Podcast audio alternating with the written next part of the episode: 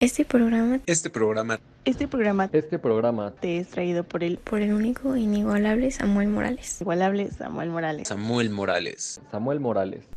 Muy buena tarde gente, ¿cómo están? Espero que se encuentren muy bien el día de hoy en este episodio de tu programa, un shot de información. Vamos a platicar de las noticias más importantes e interesantes de la semana para que no te quedes sin temas de conversación.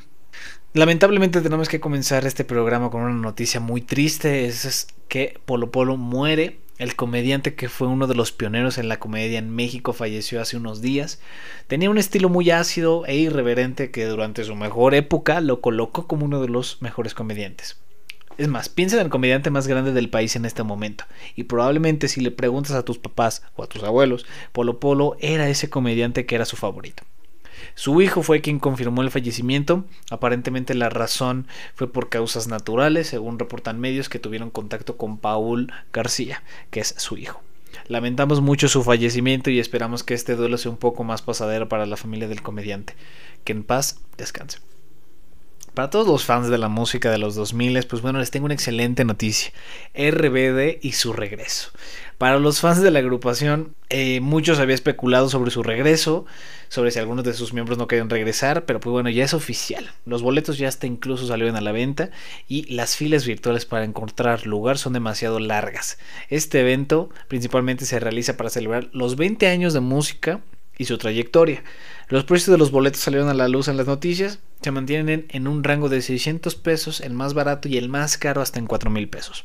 Así que por favor, si todavía no estás formado virtualmente para tus boletos, este es el momento y esperamos que encuentres lugar para ese concierto. Ya no habrá comisiones. Así como suena, algunos bancos para este año están decidiendo dejar de cobrar comisiones entre ellos para realizar retiros o consultas desde cualquier cajero automático. ¿A cuántos de nosotros no hemos tenido que retirar dinero y tener que pagar dicha comisión? Pues bueno, los bancos que se van a unir van a ser HSBS, Scotiabank, Ban Bajío, Inbursa, Ban Regio y Mifel, sumando más de 13 millones de clientes. Si tienes algunos de estos bancos, dejarás de pagar comisiones para hacer retiros o consultas en los cajeros, como ya lo mencionamos al principio. Esta nueva alianza suma alrededor de 9.300 cajeros. En el momento en que leímos esta noticia, la verdad algunos de nosotros nos decepcionamos en escuchar que algunos de los bancos que nosotros usamos pues no están dentro de esta alianza.